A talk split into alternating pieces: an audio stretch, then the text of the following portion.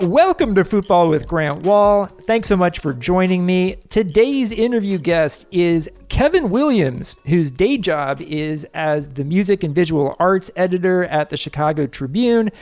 But he's also one of my go to experts on all things FC Barcelona. So we'll talk about that. We've had some great guests lately, including Jason Davis, Crystal Dunn, and Wright Thompson. I also encourage you to check out my podcast series, American Prodigy The Freddie Adu Story. All eight episodes are out, and you can binge them all to your heart's content. I do want to start this week with an audio column. Here goes. The U.S. Soccer Federation had its annual general meeting over the weekend, held virtually due to the pandemic. Incumbent Cindy Cone ran unopposed for president, and Bill Taylor beat out Cobi Jones and two other candidates for vice president. But the topic that made the most news was the National Council vote on whether to repeal the Federation's role preventing kneeling during the national anthem. U.S. Soccer's board had already withdrawn the rule last summer during the Black Lives Matter protests following George Floyd's murder by police. But now was the chance for the Federation membership to take the rule off the books completely. Before the vote, Seth Jahn, a former U.S. Para 7 aside captain and recently elected member of the powerful Athlete Council, got the microphone and delivered a six minute speech arguing to keep the rule. In that speech, he minimized the enslavement of black Americans and dismissed completely the connection between police brutality and black Americans. Jahn has a right to his own opinions, but he does not have a right to his own facts. And his position downplaying the monstrosity of black Americans' enslavement has no place in the U.S. Soccer Federation an organization that has received deserved criticism for not being welcoming enough to the black and Latino communities over the years. In the end, the National Council did not support Seth Jahn and voted to repeal the rule, which is really important to note. And by Saturday night, nearly every member of the Athlete Council, including Becky Sauerbrunn, Chris Ahrens, and Brad Guzan, had publicly condemned Jahn's remarks in a statement specifically referring to, quote, hate speech, end quote. On Sunday morning, Jahn doubled down on his position in an inflammatory Twitter post, and by early Sunday evening, it appeared likely that the Athlete Council would vote to remove John from his position. That's a good thing. U.S. soccer has taken too long to take real action to change the organization. Cindy Cone has said some promising things about prioritizing diversity, equity, and inclusion, but it's not enough for leaders and members not to be racist. They need to be anti racist. That's what the Athlete Council seems prepared to do, and that is real leadership. We'll have Kevin Williams on soon, but let's start with some talk about the soccer world with my friend Chris Whittingham, the radio voice of Inter Miami and a co host of the Chelsea Mic'd Up podcast. Chris, thanks for joining me. How are you? Doing all right, Grant. How's it going? It's going well. And, and there are a few soccer things to talk about, I think, this week. Maybe not as many as we typically have over uh, after a weekend, but I want to start with Tyler Adams, who I thought was one of the big standout winners from our perspective of the soccer weekend. He had a huge second half in central midfield as Leipzig came back from 2 0 down to Gladbach in the Bundesliga to win 3 2 in stoppage time. Terrific game.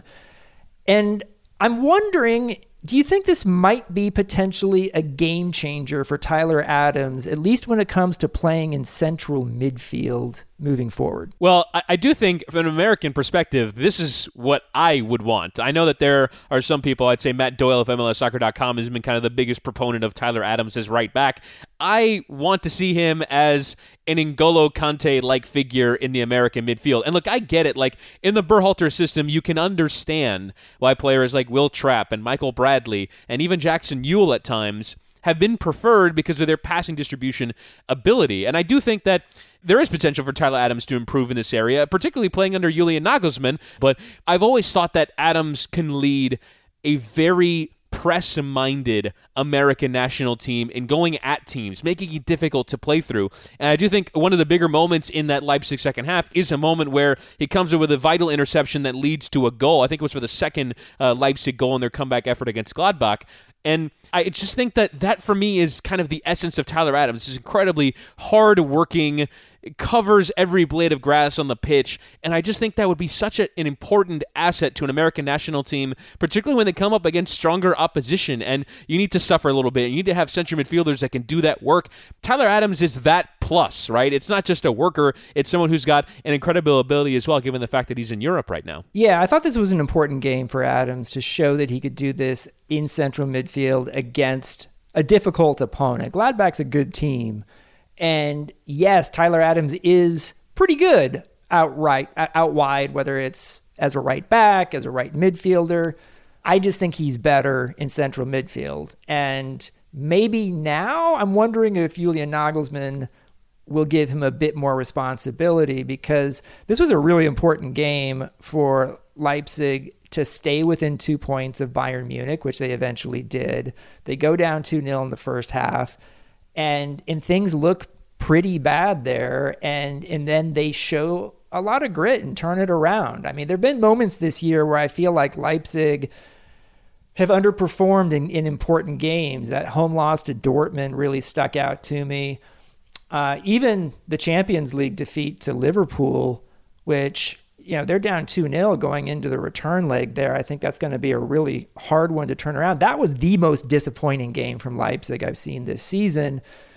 But I like watching this team. I watch them a lot and I think they're capable of sticking with Bayern. We'll just have to wait and see if they can do it. Right. It's that level of consistency, particularly in those big games. My feeling with Leipzig, really, since they arrived in the Bundesliga and it was pretty clear that they're going to be towards the top for a long time, is, well, when they come up against Dortmund, when they come up against Bayern, and even in recent times, clubs like Leverkusen and Gladbach, is – can they summon top level performances in those games? And for me, the answer is I, I, agree with you, mostly been no. So the fact that Adams was fairly influential in a game in which they did perform well, which they did kind of meet the moment and come from behind to play some pretty good stuff because they had a, a, a goal that was disallowed and still went on to finish a comeback. So I thought they played some really good stuff on the day, and Adams was literally at the middle of it, which I think is, uh, for me, kind of the most encouraging sign is it was going to take some time for him to develop and grow uh, within this Nagelsmann system. And it seems as though the fact that the player is so malleable and can grow into this role is really hugely important for his development as a player. Yeah, no, I totally agree with you there.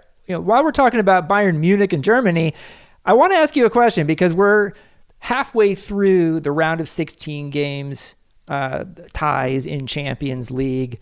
And I'm wondering who is your favorite to win the UEFA Champions League at this point? And I'm going to give you two options unless you want to throw a different one at me. Bayern Munich, Manchester City. These seem like the form teams in Europe right now, and they haven't shown anything otherwise in the round of 16 so far to make us think they're not. Who do you like? It's interesting because if you went off of domestic league form, you definitely say City because Bayern have had their struggles. And when you look at, again, if you're just kind of objectively analyzing them, Bayern Munich's defensive record is of huge concern. They've given up, I think, 32 goals now in the Bundesliga, which is a fairly sizable figure for a club which we presume will go on to win it. So Manchester City in their domestic league in terms of you know having won 20 in a row in all competitions the fact that they don't really even give away that many chances never mind goals. They haven't given away more than one since november when they lost by two goals to nil away at tottenham hotspur. So their defensive record would lead you to believe that they are a changed team.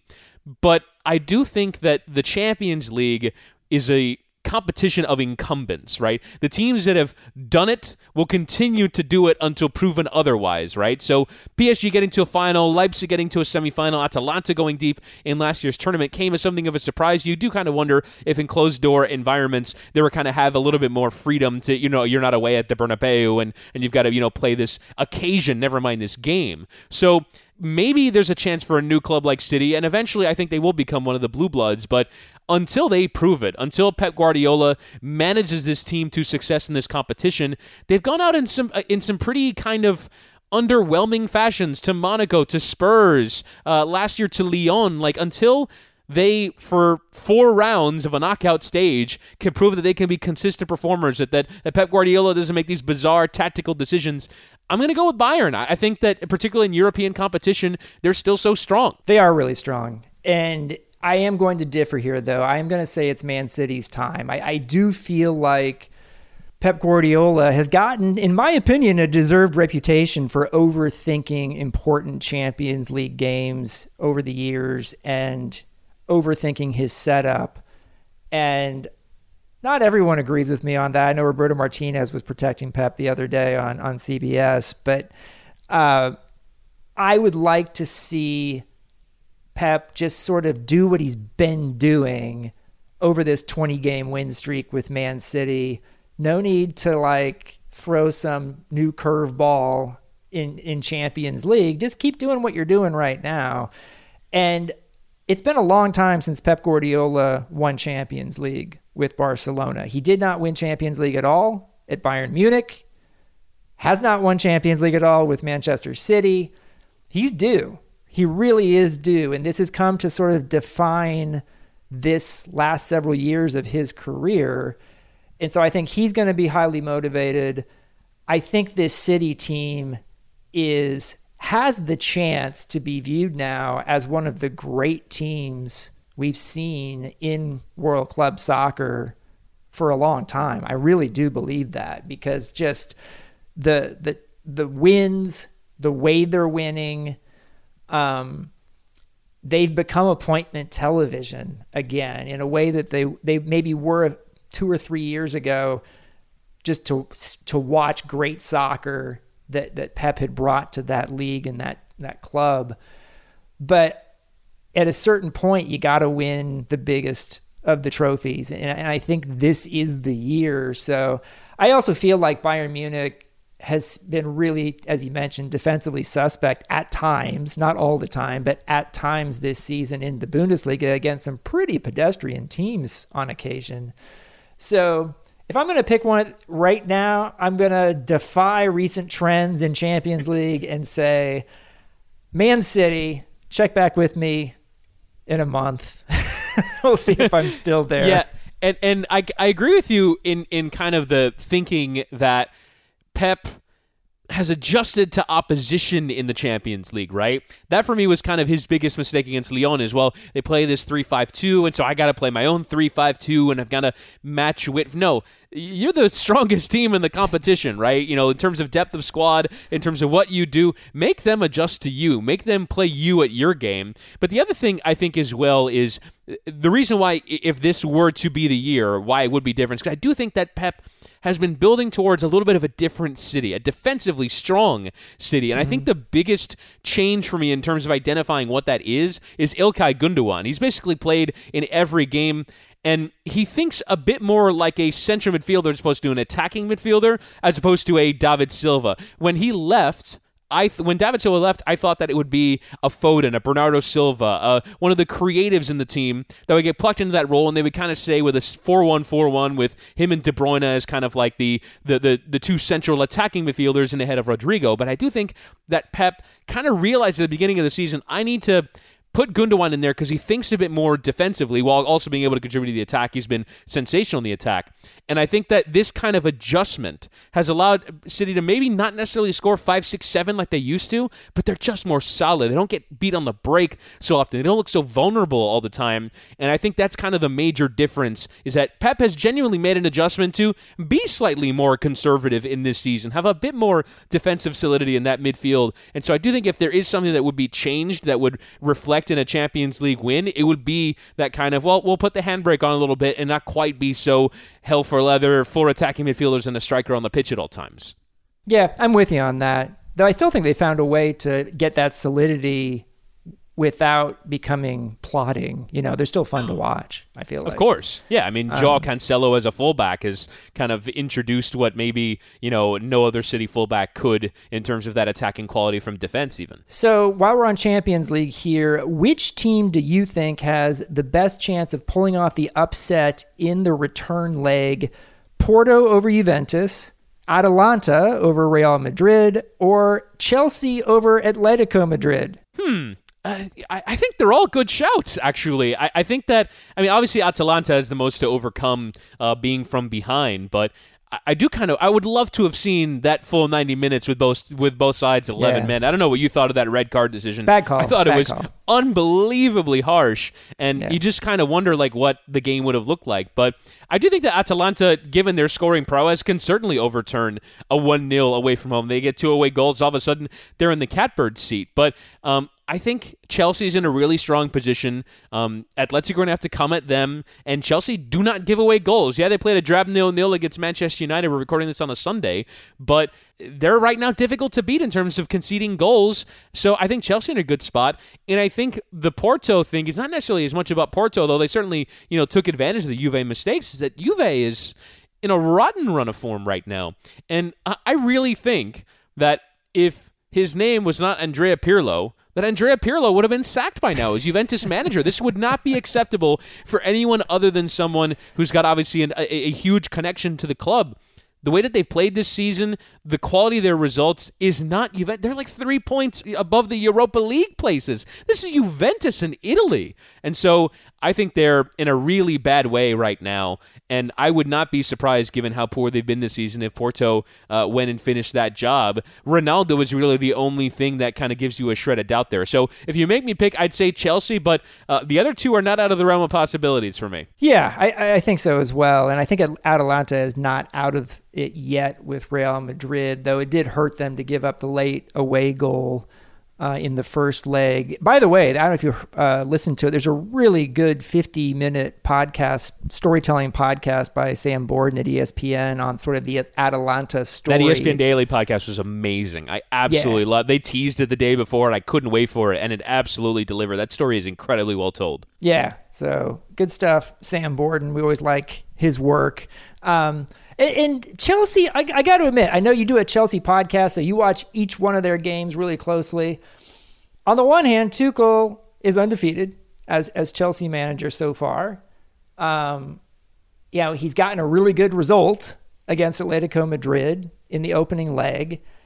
I can't say I'm that excited as a neutral watching Chelsea these days. That's completely fair because I do think that because uh, again, you, when, when you're when you're kind of doing a podcast about one club, you have to consume everything about them. But for me, like the the main kind of takeaway from listening to Tuchel over and over again is his biggest priority right now is snuffing out counterattacks and making sure that they're not getting beat and just about summoning it. I, I, do think he would prefer that, you know, Ben Chilwell and Reece James and Callum Hudson-Odoi as wingbacks would contribute more at that forward three, at a bit more creativity. But when you think about playing three center backs, and today it was Kovacic and Kanté as what he calls two number sixes, which is two holding midfielders, you're playing three center backs and two holding midfielders. That is a very conservative way yeah. to go about uh, playing games. So uh, while, you know, it, maybe it looks attacking because Hudson-Odoi is out there as a defender. It really is a team that's most right now concerned with conceding goals. Look, that was a huge concern under Frank Lampard, so it has solved the problem. But you know, none of their star attacking signings are playing particularly brilliantly right now. They're not scoring a ton of goals. So I think it's a it's a fair concern. I just think right now that Tuchel is probably most concerned about laying down foundations and in a very pragmatic way getting results, right? Because this is a club that wants to, you know, progress against Atletico. They're on their way, and also get into the top four. And so right now, not conceding goals is probably the way that Tuchel views as the easiest, well, not easiest, but uh, most efficient way to get there. I do happen to think Chelsea's going to find a way to advance against Atletico Madrid. I personally feel like, as much as a neutral, I'd love to see Atalanta take out Real Madrid. I don't think that's probably going to happen. And then Porto Juve, I think Uh, everything you said about Juventus is true. They are struggling. I think getting the away goal is going to help in in the return leg, and I think how incredibly fortunate were they to get it too? Because I thought right. Porto pretty soundly beat them on the day, and if you're Porto, yeah. you have to be ruining the fact that you let them get that goal. But I personally am hoping that Porto does advance, and that we get a matchup between Porto and Man City in the quarterfinal, just so we can get Sergio Conceição, the Porto manager, who had a go at Pep. They don't like each other very much, the do they? Season. They do not like each other very much. I think that could be a fun one, uh, just from an entertainment perspective. Um, lastly, I want to wrap up here with this is off the field here, but this is a story that really took over the airwaves in multiple countries this week, which is Zlatan Ibrahimovic calling out LeBron James, his former Los Angeles colleague, for uh, not sticking to sports in what he says publicly. And the more I think about this, why on earth would Zlatan pick this fight? I, I don't get it. Well, I, I think it's because Zlatan is so singular about his purpose and and what he's decided to do with his career and with his life, just basically big himself up and not ter- be generally interested in the greater good and the platform that is offered to him. And I do kind of wonder if he feels a personal inadequacy about being able to speak about uh, major issues in a sophisticated and smart way. And so it's kind of project, well, if I can't, then everyone else can't. But um, I don't know why he picked this fight because particularly in football, in the really since you know the the George Floyd protests broke out. I mean, uh, how many eloquent footballers have stepped forward to forward causes that have been brilliant and never mind the work that like you know calling out lebron james i'm talking about people within his own sport like to not see his old manchester united teammate marcus rashford has been a revelation a sensation just a, an incredible human being with, with all of the work that he's done politically. Like, we talk about things as politics all the time, right? You know, doing work in your community, but like actually engaging with government, actually engaging with policy, which is what Marcus Rashford has done in England, getting Boris Johnson to lose a political battle because he doesn't want to pay for the meals of kids who are not going to schools and that's a huge hole left behind by the pandemic and schools not being open is an incredible political win. So if you're talking about someone not being well versed enough to speak about politics or engage in politics, it's wrong with his own sport. Never mind going after LeBron James. Yeah, I, there's a few things I think are going on here. One is that I think Ibra had an issue when he was in Los Angeles that LeBron was as big as he was. Um, okay. I, I, I, I yeah, honestly, no, I mean that's fair. Yeah. I, I, I think that's how Zlatan thinks to some extent. I think Zlatan is very much about fame and money and not this side of things. And so maybe that's part of it as well. He certainly has a right not to speak about topics, though outside of sports, though he has, by the way, over the years. Um, but yeah, this was this was one where I hate to say it, Ibra, Ibra lost a lot of respect from me over the past week, and I think quite a few fans who, who would have called themselves Ibrahimovic fans are pretty dismayed by this. Uh, not everyone, but uh, I, I, feel like you're calling out the wrong guy. And you look at what LeBron James has done for his community back in Ohio, in Los Angeles, elsewhere. Uh, it's a pretty impressive body of work. And so I, am frankly mystified by this, and it, it like it. The Ibrahimovic stuff reminds me a little bit of Novak Djokovic, who is another figure who, great athlete, winner, just won the Australian Open again, but has done so many things in the past year to sort of cause me and a lot of people to lose respect for who that guy is. And I'm just bummed out that Ibrahimovic did this. And again, like I, I, think Novak Djokovic is someone who's probably more likely to disagree as opposed to kind of deplatform, which is kind of what Zlatan is talking about. I don't know where Zlatan comes down on things like this because again, uh, as I, I, agree with you, with Zlatan's about Zlatan, right? Like I don't think it's about kind of you know what he believes politically, but I, I do kind of wonder if like athletes themselves deciding to not think of themselves as human beings and citizens first, right? Like you have every right as a citizen to think whatever you want politically and, and express your views in the public square, right? Like that's kind of the beauty of our American democracy is that everyone has the right to share those thoughts, right? And and you can, you know, feel free to agree or disagree. So the notion that you wouldn't be able to share them, but never mind how informed LeBron James comes off, and never mind as well how important his political power is. He started a political organization that was trying to turn out votes, right? And I do kind of wonder if athletes don't realize the very awesome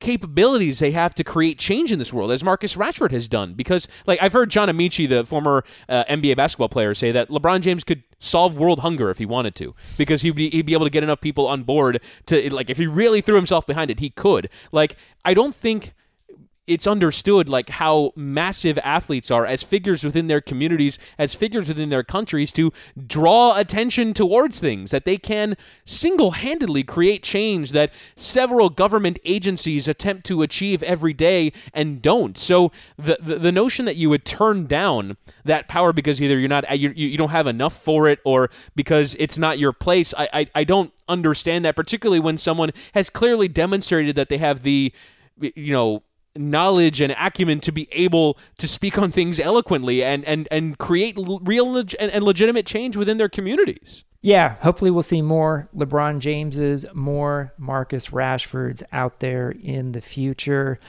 Chris, thank you so much for joining me. Always good to talk to you. Thanks for having me, Grant. Let's take a quick break and I'll ask you a question. Do you ever want to watch Spain's La Liga, France's Ligue 1, or Copa Libertadores and get frustrated because they're not available on your cable or satellite system? You should try a streaming service I use that I love. It's called Fanatiz with a Z, and you can watch all the action from La Liga, Ligue 1, Copa Libertadores, and other international leagues and tournaments live and on demand from your favorite device, whether it's a mobile phone, a tablet, or directly on your TV with the Fanatiz app. You can also watch the top leagues from Turkey, Brazil, and Argentina. Fanatiz features channels you know, like beIN Sports in English and Spanish, GolTV, and many more. And it costs as little as $7.99 a month. If you'd like to try Fanatiz for yourself, you can get a free week-long trial by clicking on the link in the episode description or by going to fntz.co slash grant hyphen FZ. One more time, that's fntz.co slash grant hyphen FZ. Thank you very much to Fanatiz for sponsoring this episode. Fanatiz, the world's largest stadium. Now, here's my interview with Kevin Williams. Our guest now is the person on Twitter I trust the most for information and insight on FC Barcelona. Kevin Kevin Williams' day job is as the music and visual arts editor for the Chicago Tribune. But on Twitter at KevVWill, he also monitors all things Barcelona from its men's team to its women's team to its reserve teams, youth development, and club politics ahead of Barcelona's March 7th presidential election. Kevin, thanks so much for coming on the show. Um, hey, thanks uh, for having me. It's been uh, a rather tempestuous month uh, for the uh, club that I love so much.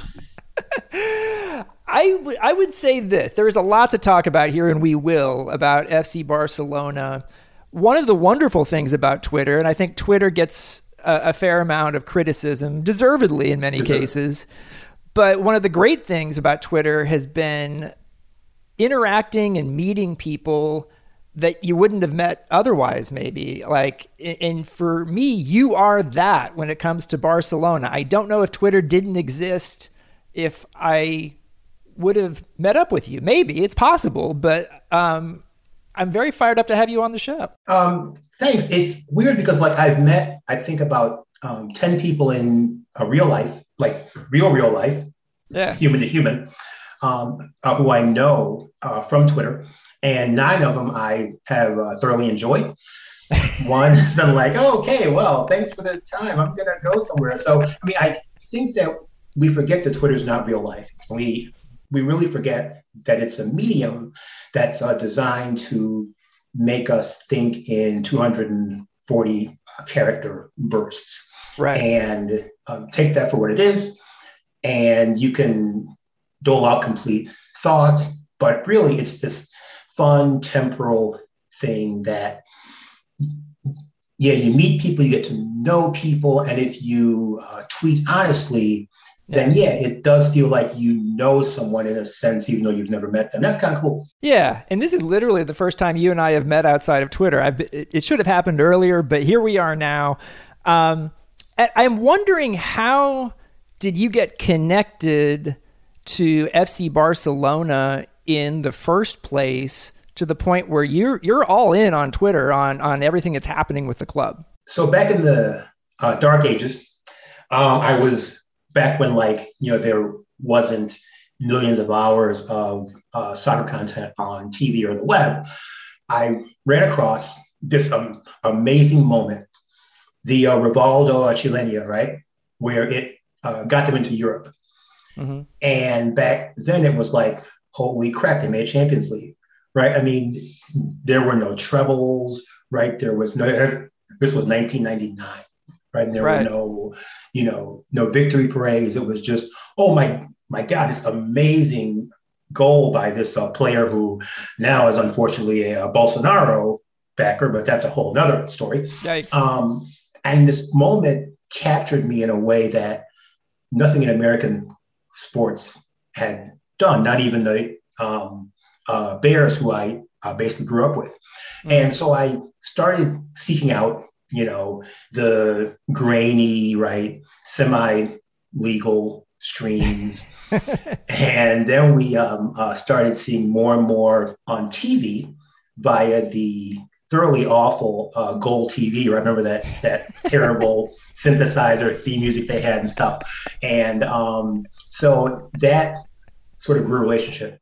And then in 2001, uh, got to go to Barcelona uh, okay. for the first time and um, uh, see a Gamper match.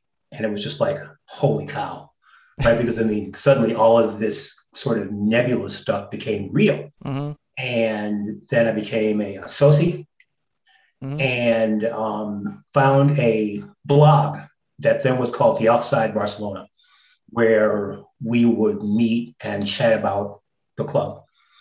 And the head of that space, uh, a guy named, named Isaiah, um, said, Hey, do you want to write posts? And I was like, Sure, what could go wrong? and that was a, about a million years ago. Actually, about I'd say had to be it was it was during the second um, Frank Rijkaard season. Okay. So um, that would have been 06. And I've been writing posts since then. And just that makes you think and delve into the team in a way that you wouldn't otherwise. So obviously you don't want to be some some keyboard dilettante, right? So you just kind of dig in and here I am, this like fanatic, maybe I guess you'd call me, right? I mean that's that's probably fair.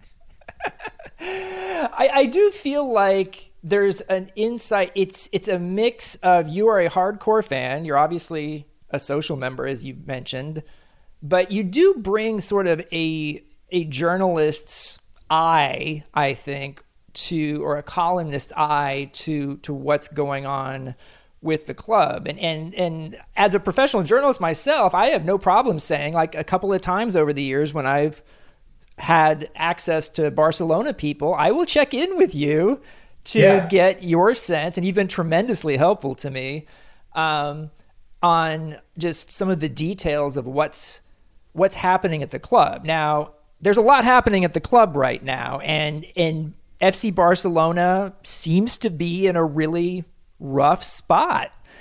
You know, you've got huge amounts of revenue, but also huge amounts of debt as we saw in the New York Times story recently.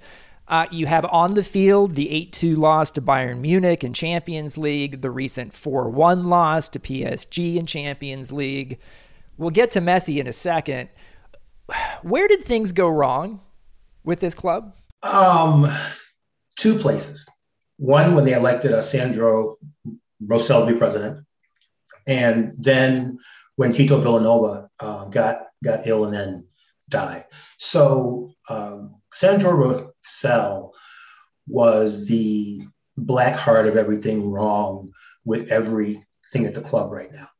And while he resigned and then handed over that uh, baton to uh, Bartomeu, the uh, black heart remained. And when you let accountants run a sporting enterprise, they worry about the money, but they neglect the humanity. And so Barcelona stopped being a club, stopped being a family, and started uh, being this money generating thing. And marketing means means glitter bombs, right? So you keep Messi, you uh, sign Coutinho, you sign um, uh, Dembele, you have these big, uh, glamorous signings that, yes, they uh, draw sponsors, but they don't help the team, right? None of those big names have been the right signing while they have helped marketing. With uh, Vilanova's death, when he took over, um, when Guardiola left, as Guardiola's uh, number two, uh, Vilanova was uh, handpicked and perfectly set up to make that the next step in the team's progression. Yeah. And then when he took ill, his assistant was not that well prepared. And that uh, team stagnated. Mm-hmm. And then Martino came in, uh, another caretaker. And then Luis Enrique came in, who was sort of this weird heretic, right? Who was like, just uh, give the ball to the studs and let them go. So that uh, team stagnated because there was no structure, there was no tactical unison, right? It was just like, hey, freelance, right? Give Neymar the ball. Neymar does Neymar things, and they went to trouble. And what happens is then when you figure out ways to stop Neymar, then trophies stop. So the team hasn't really developed tactically uh, since Guardiola left. So you have all this money of all these signings, 48 different uh, managers, and no um, tactical notions, no sporting project, no uh, no cohesion, no nothing. So right now it's all a mess. Um, massive debt, uh, the wrong uh, players, a bunch of old players that are on big wages. I'll go up and rid of those. Uh, you've got two knee injuries, uh, Fati and Coutinho, right, which means you're not going to be able to sell Coutinho because he's um, are broken. So it's all a mess, Grant. It's a huge mess. And I don't know. I mean, I know how they can get out of it. Um, and they first thing is uh, they will restructure some of the short-term debt. Second thing is they will shed some salaries, right? I mean, you will see a salary clear out this summer life, which you've never seen. It. It's uh, going to be grim. So they can manage that fiscal part. The sporting part, though, that's that's going to be hard. Okay, and sort of looming over all of this is Lionel Messi, and as of right now, do you think Lionel Messi will move on from Barcelona once his contract is done at the end of this season or not? And, and, and what factors do you think will play into that decision? Yes, um, he's he's gone. The four to one PSG did it.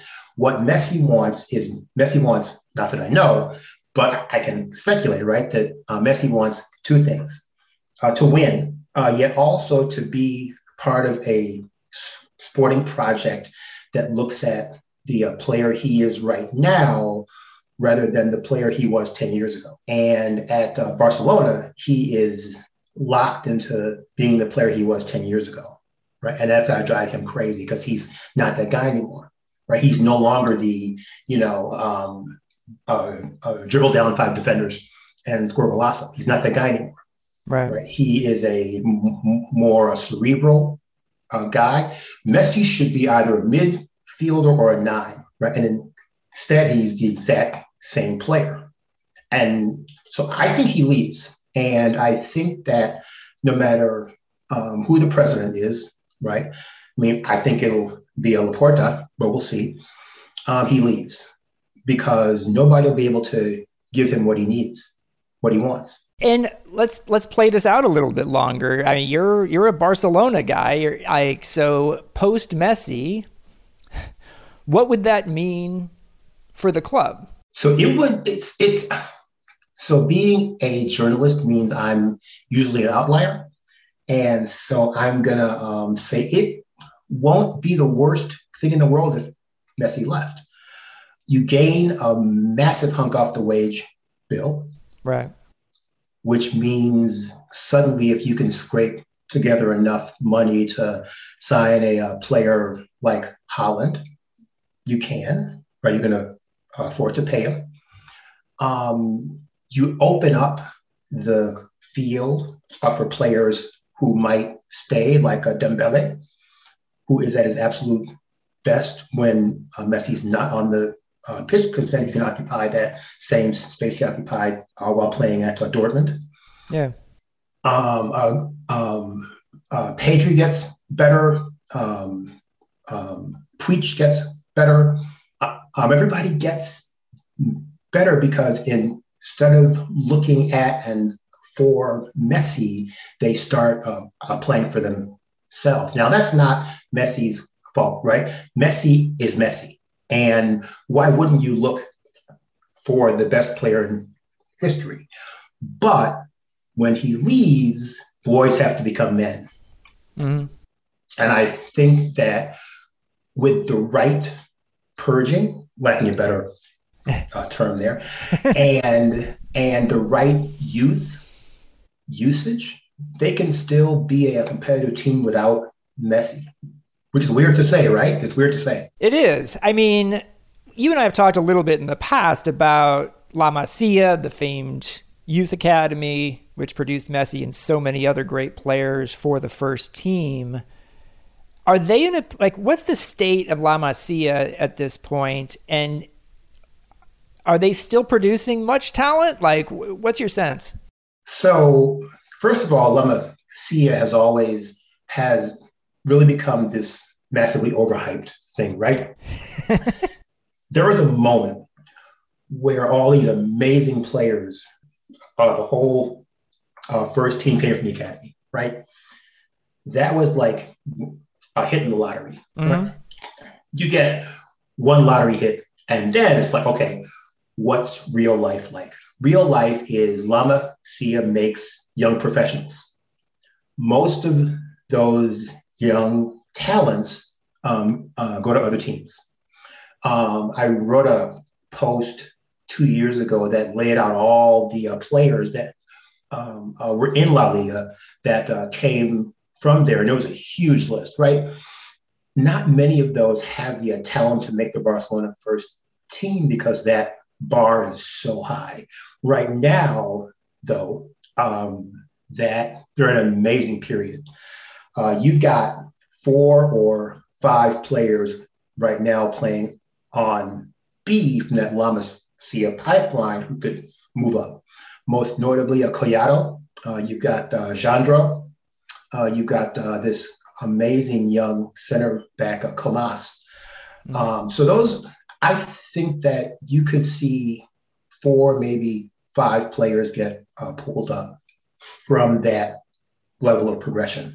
Um, so La Masia has never produced that sort of nonstop a fountain of world class talent that the hype would have you believe, right? Mm-hmm. They've always produced young, talented players, and maybe a fraction of a percent of those make the Barcelona first team. Okay. I mean, if you think Messi's gone, Yep. Then, then what you're suggesting is that the result of the elections on March 7th may not play a role in Messi's decision. What do you think is really at stake then in the elections? Uh, the future of the club. Um, I think that you have three candidates. Um, one who I think is the best candidate, but has run the worst uh, campaign in political history. Uh, that would be Font who, if you know there's a foot and there's a mouth, he's like, hey, foot mouth, here we go. um, then you've got um, uh, the likely um, uh, winner, and that'll be uh, Laporta, who is running on basically, I mean, and people will argue about this but basically he's sitting there saying, "Hey, look at ten years ago, right? Do you want that again? Okay, let's party, right?" Then you've got you know Tony. Um, my last likes to call him uh, Tony Beelzebub because I feel like he's got this weird, like, sort of dark, uh, satanic uh, presence. But he's that continuation of the whole uh, Rosell Black Heart, right? He would be the worst, absolute worst victor because the club would continue down the same uh, dark path it's on now. I think that Font would be best for the uh, future, right? But I think that um, uh, that uh, Laporta will be best for the, these next two or three years when you need someone, you need a Joe Biden, right? You need that uh, guy who's been there, who's reassuring, who knows uh, who to call, knows where that uh, person's bodies are buried, and so they uh, gets them to do a deal. Has Mino Raiola on speed dial and wants to talk about, hey, this uh, uh, kid of yours, Haaland, right? So you need that guy. So, I mean, I think that the best one won't win, but I think that um, the likely winner will still be very good. I mean, I just learned something recently that uh, there are four teams in La Liga right now that that don't have owners. They have members and they have elections. Right. Um, so for a lot of listeners, like they may not know this. It, I, it's a fascinating situation. Like, and this is a, a, an interesting, I guess, question for the bar for from a trivia perspective. Those four teams that have socios and elections, not owners, are Barcelona, Real Madrid, Athletic Club in Bilbao, and Osasuna. Um, and um, do you think this is a good system with elections and socios as opposed to owners? or not? It's a weird uh, thing, right? Because those four teams work in very uh, different ways. So, right. yes, I mean, they have socios at uh, Madrid, but uh, Florentino is like, eh, cool kids, whatever, let's party, right? We're doing this. Um, the um, uh, the Barcelona socios, if, if you look at the voting numbers, right? I mean, there are about uh, 110,000 socios. Um, last election in 2015, Bartomeu won with about uh, 25,000 votes, right? That's not a lot of votes. Um, it's local, right? So um, you see the election stuff uh, being very regional. Um, so I think it it is theoretically a good system because the members then have a say in running the club. Uh, but the way that um, uh, Barcelona mostly has uh, changed over the years with the Bartomeu reign of terror is, oops, that slipped out, is um, they have have uh, taken more and more of the power away from the members, right? They've done things basically um, by executive orders, by bypassing the assembly, which is supposed to be the um, a members group that signs off on major decisions. Mm-hmm. So it, it it's theoretically good. Functionally, it's not so hot right now. And my hope is that um, the next uh, Barcelona leader works to change that. Right now, Ronald Koeman is the manager of the Barcelona men's first team. Mm-hmm. What do you think of his performance so far? And, and where do you think Xavi, the great Barcelona former player who's now in Qatar, where does Xavi fit in in the picture as a potential future manager of this team? So let me start with uh, um, uh, who I think has done a good job. Hmm. I think he's integrated uh, young players he has the team playing better. They look like more of a team again. They look like a you know, group who actually liked each other, mm-hmm. uh, not a bunch of mercenaries all drawing the same paycheck or from the same paymaster. Uh, he is bad at tactics, He's bad at subs that change matches. He's bad at developing a repeatable system of play. So it's all like freelance now, right? Um, he's got these amazing players that just like run around and kick the ball at each other, right? There's nothing there, they aren't doing anything. So he's been good and bad. Xavi, I don't know, frankly, right? I mean, he is right now, he's at um, the uh, the Qatari uh, version of PSG, right? Most money, best players. Yeah, they win. They're they should win. Mm-hmm. Um, he has wonderful ideas. His team um, plays beautifully, right? Now, can he bring that to Barcelona? We're going to find out uh, because he is coming, whether it's summer or next uh, summer. I firmly believe he is coming, no matter who wins. Um, I think he's a wee bit dogmatic right now. He'll have to learn to to allow for other views and other weird ideas about, hey, let's get some guys who can run and jump and maybe do something with a young French dude named named Mbappe who wants to be able to run really fast, right? I mean, things like that will be a challenge for him. Um, but I think he could be an amazing coach. Now, I would uh, prefer Mascherano as the coach. Ooh, why? He is less dogmatic. Notice that with two managers, uh, Mascherano was uh, the one who served as uh, their on-field general, mm-hmm. right, who was uh, giving instructions, um, who was talked to about structure and correcting uh, things. There's a reason, right? Um, that sort of tactical brain you love to have as a manager. He was always one of those players, Javier Mascherano, that even when he was playing, people were saying this guy's going to be a coach someday. And I got really excited when it like it there were reports that he might be an assistant with the new Atlanta United group that they were trying to recruit him, and that ended up not happening, unfortunately. Um, and I guess he's taken the job for now, maybe with the Argentine Federation. Yeah. But I do hope we see him coaching uh, before too long here. Oh, guaranteed, guaranteed. I, I, you know, just a tremendously smart guy. Um, I want to ask you real quick about the Americans, Serginho Dest and Konrad, um, who are with Barcelona and mm-hmm. young guys. Obviously, Dest has gotten quite a bit of run in his first year. Um, what are your thoughts on them and their future, and whether they are Barcelona players in your mind? Oh boy. Okay, so uh, let me start with the less least uh, complex one. That's a Konrad.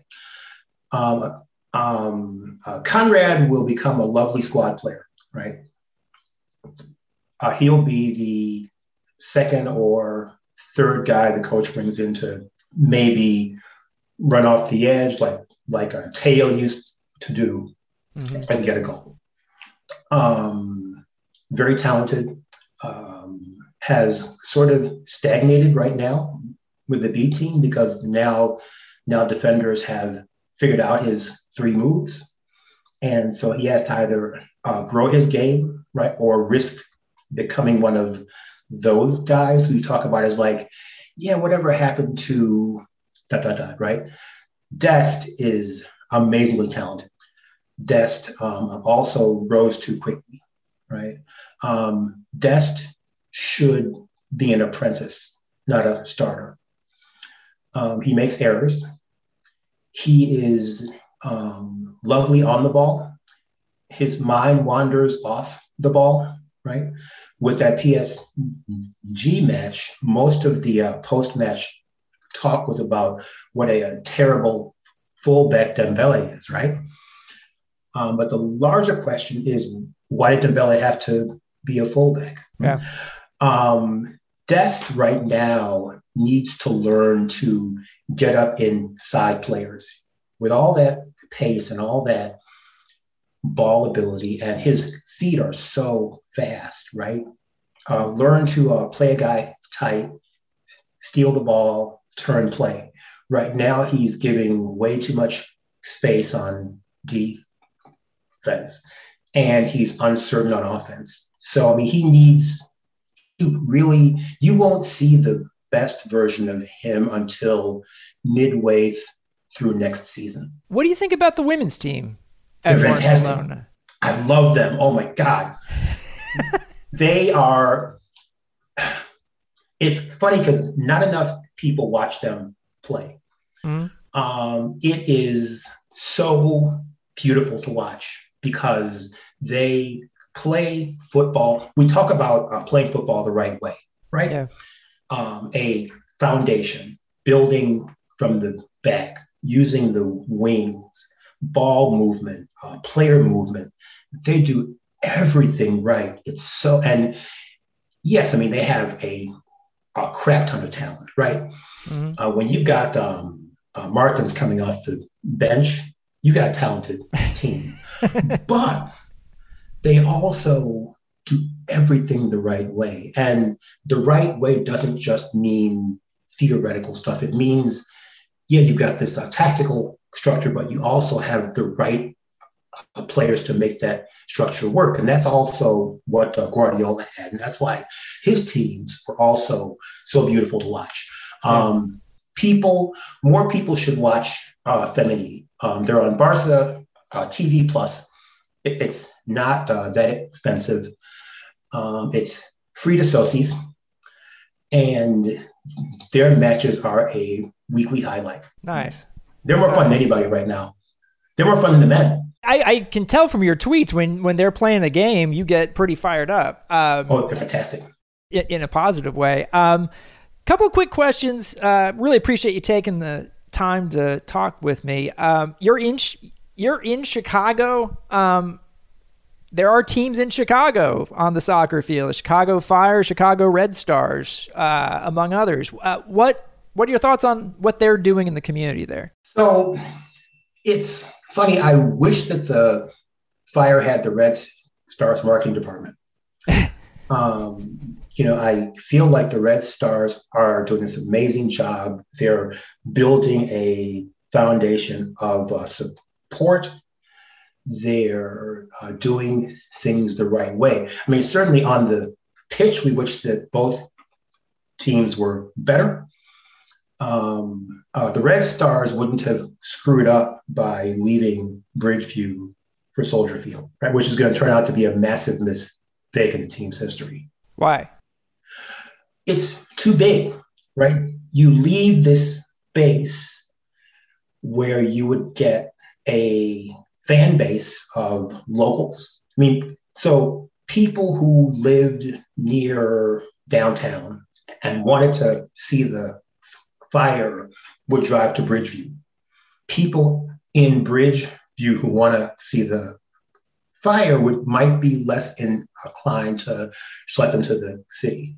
Why leave a foundation that you already uh, have and that, uh, frankly, you haven't done the best job of nurturing for something that is theoretically bigger with all the North Shore soccer kids, but won't be because the team isn't very good. I mean, people want to watch a winner, right? And the Fire, they're not a winner. One last question for you, and this has nothing to do with soccer, but another thing that you tweet about sometimes.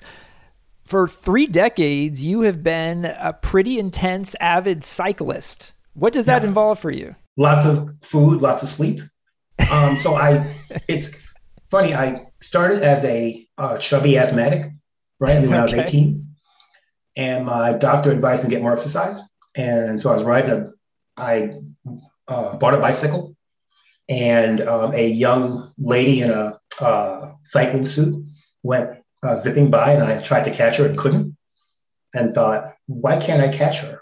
And uh, started uh, training and then started racing and things led to things a couple olympic trials um, failures and but this love of a sport that sort of draws you in and spits you out and consumes you and you know frankly has made me into a much better old man than i would have otherwise been that's been a really cool thing. I mean, I'm 59, right? I mean, mm-hmm. Low blood pressure can you know make a bike go uh, 45 miles an hour.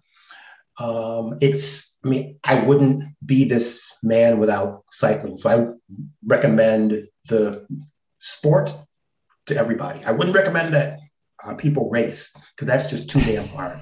But cycling, go for it. Kevin Williams' day job is as the music and visual arts editor for the Chicago Tribune. But you should follow him as well on Twitter for his Barcelona takes and information at Kev V Will. Kevin, thanks so much for coming on the show.